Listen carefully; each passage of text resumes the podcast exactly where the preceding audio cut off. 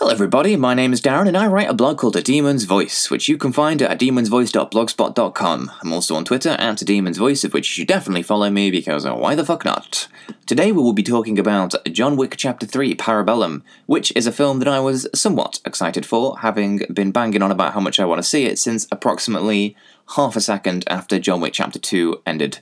So I'm sure you can imagine the level of expectation that I had for this movie and the excitement that I had when I was walking in, and you know I don't want to shoot my wad prematurely. That's a that's a general rule I have for life, but particularly in terms of giving away what I thought about the movie.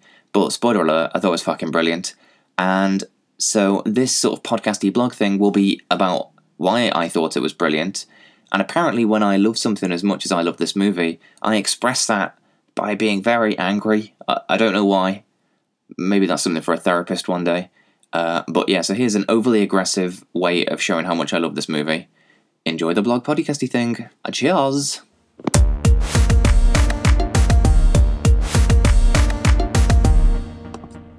Cinema can probably stop now because John Wick Chapter 3 Parabellum is the greatest fucking achievement that our shit show of a species has ever fucking accomplished. You can take your Great Pyramids and your penicillin and your pointless fucking trips to the moon and shove them up your ass because the perfection of John Wick Chapter 3 flat out shits all over them. Oh, did we figure out a way of splitting open an atom? Who gives a fuck? John Wick Chapter 3 features a scene in which dogs in bulletproof fucking jackets kill about 50 people in 5 fucking minutes. Yeah, did you hear that? Dogs in bulletproof fucking jackets kill 50 people in 5 fucking minutes. I mean, what? Did Einstein write the script for this movie? Was it Stephen Hawking? Is that what he was doing before he died? Just blinking this movie out as his last act of genius? Because unless aliens came down and beamed this film into our heads, then clearly John Wick Chapter 3 Parabellum is the greatest fucking advance that our society has made since we crawled out of the swamp as a fucking fish. In the first movie, a gang of thugs broke into the house of John Wick, a retired master hitman, and killed his puppy. In retaliation, he came out of retirement and killed both them and also every single other fucking person that had ever associated with. I suppose that first movie was the anti animal cruelty advert that the RSPCA just doesn't have the balls to make itself. In the second movie, Wick was forced into killing again, but this time it was against his will. It turns out that these films take place in a world in which there are so many hitmen operating that not knowing that they all exist is like being a teenager that still believes in Father Christmas. You're being stupid, and everybody around you thinks you're fucking thick. By the end of that film, Wick decided to murder his blackmailer in the special hitman hotel, the Continental, which we're told has a zero tolerance rule when it comes to murder. Throughout the trilogy, these hotels are treated as safe havens for all of the different assassins as though there's something special about them. But now that I think about it, I'm pretty sure that all hotels have a zero tolerance rule when it comes to murder, don't they? Or have I unknowingly been risking my life every time I've stayed in a fucking Travelodge and nobody's ever bothered to warn me? Either way, this third movie begins with Wick now on the run and every hitman in the world after him due to his complete lack of hotel etiquette. What follows here is pretty much the greatest fucking action that you'll have ever seen in a movie ever, and I will flat out fight anybody that tells me I'm wrong. As far as I can gather, each of these films has pretty much began on the same day that the last one ended, meaning that everything we've seen happen to Wick so far has happened within the space of about a week. As the franchise has moved forward, though, the whole thing has escalated so much that I began to wonder something.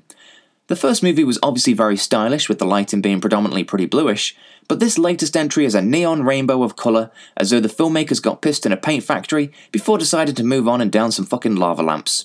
The action too has increased significantly in scope from the coolest fistfights and shootouts of the first movie to the horse chases, sword fights, and previously mentioned attack dogs in this one. Wick takes a hell of a beating too, whether it's the knives to the shoulder, sword slices to his limbs, bullets to his torso, or simply punches to his fucking face. Occasionally, he'll see a doctor, and in each case, that doctor will stitch him up and then give him a shit ton of pills to chew on, as though he's snacking on fucking Haribo. But it's all only been a few days, don't forget. In which case, you now have to surely question quite how much of what we're seeing is even close to the actual reality of this world. Because everything is so brilliantly exaggerated here that surely there's at least the distinct possibility that Wick is just off his absolute tits on happy pills and painkillers by now.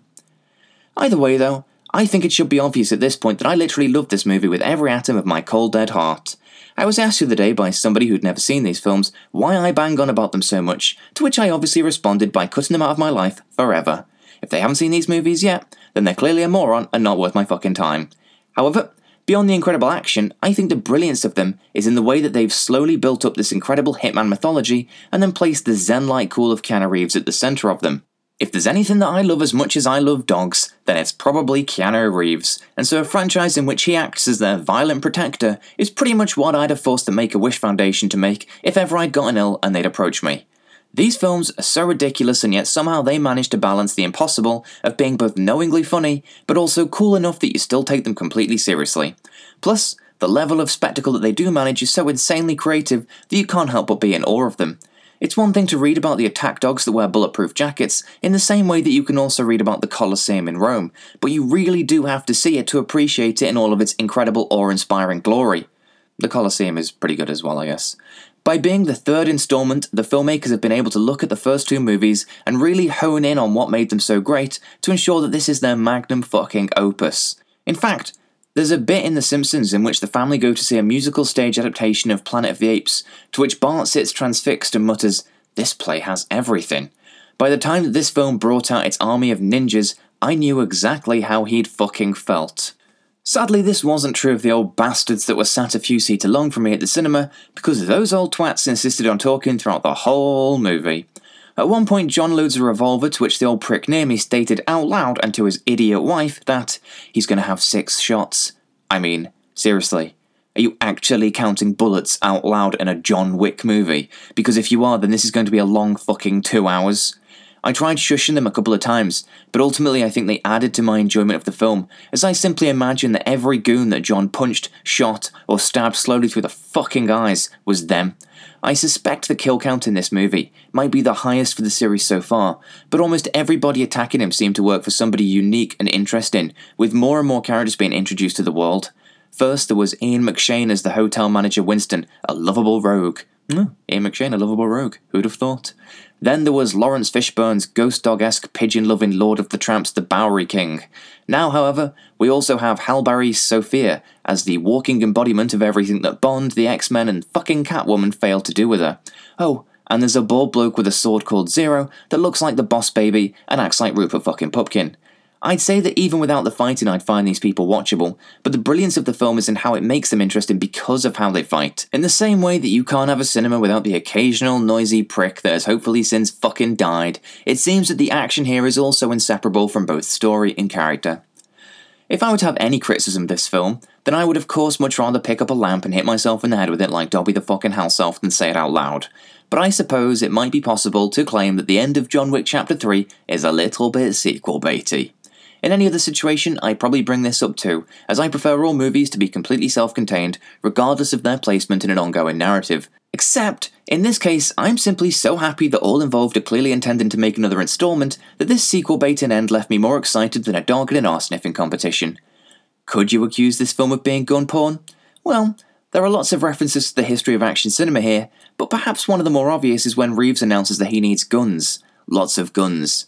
But for me, the joy of the action is in seeing the fights being so creative and incredibly well choreographed, with the film clearly giving no fucks about hiding the brutal reality of what happens when somebody has their head blown clean fucking off. So perhaps there's a gun porn aspect to it, but only in the sense that you could argue the ballet has a shoe porn aspect to it too.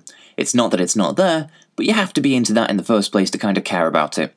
In the end though, John Wick Chapter 3 Parabellum is everything that you could possibly want it to be and more. Which, when you consider how much of a letdown almost every aspect of human fucking life has been so fucking far, then you simply have to appreciate this for the masterpiece that it fucking is. Thanks for listening, motherfuckers, and see you next time.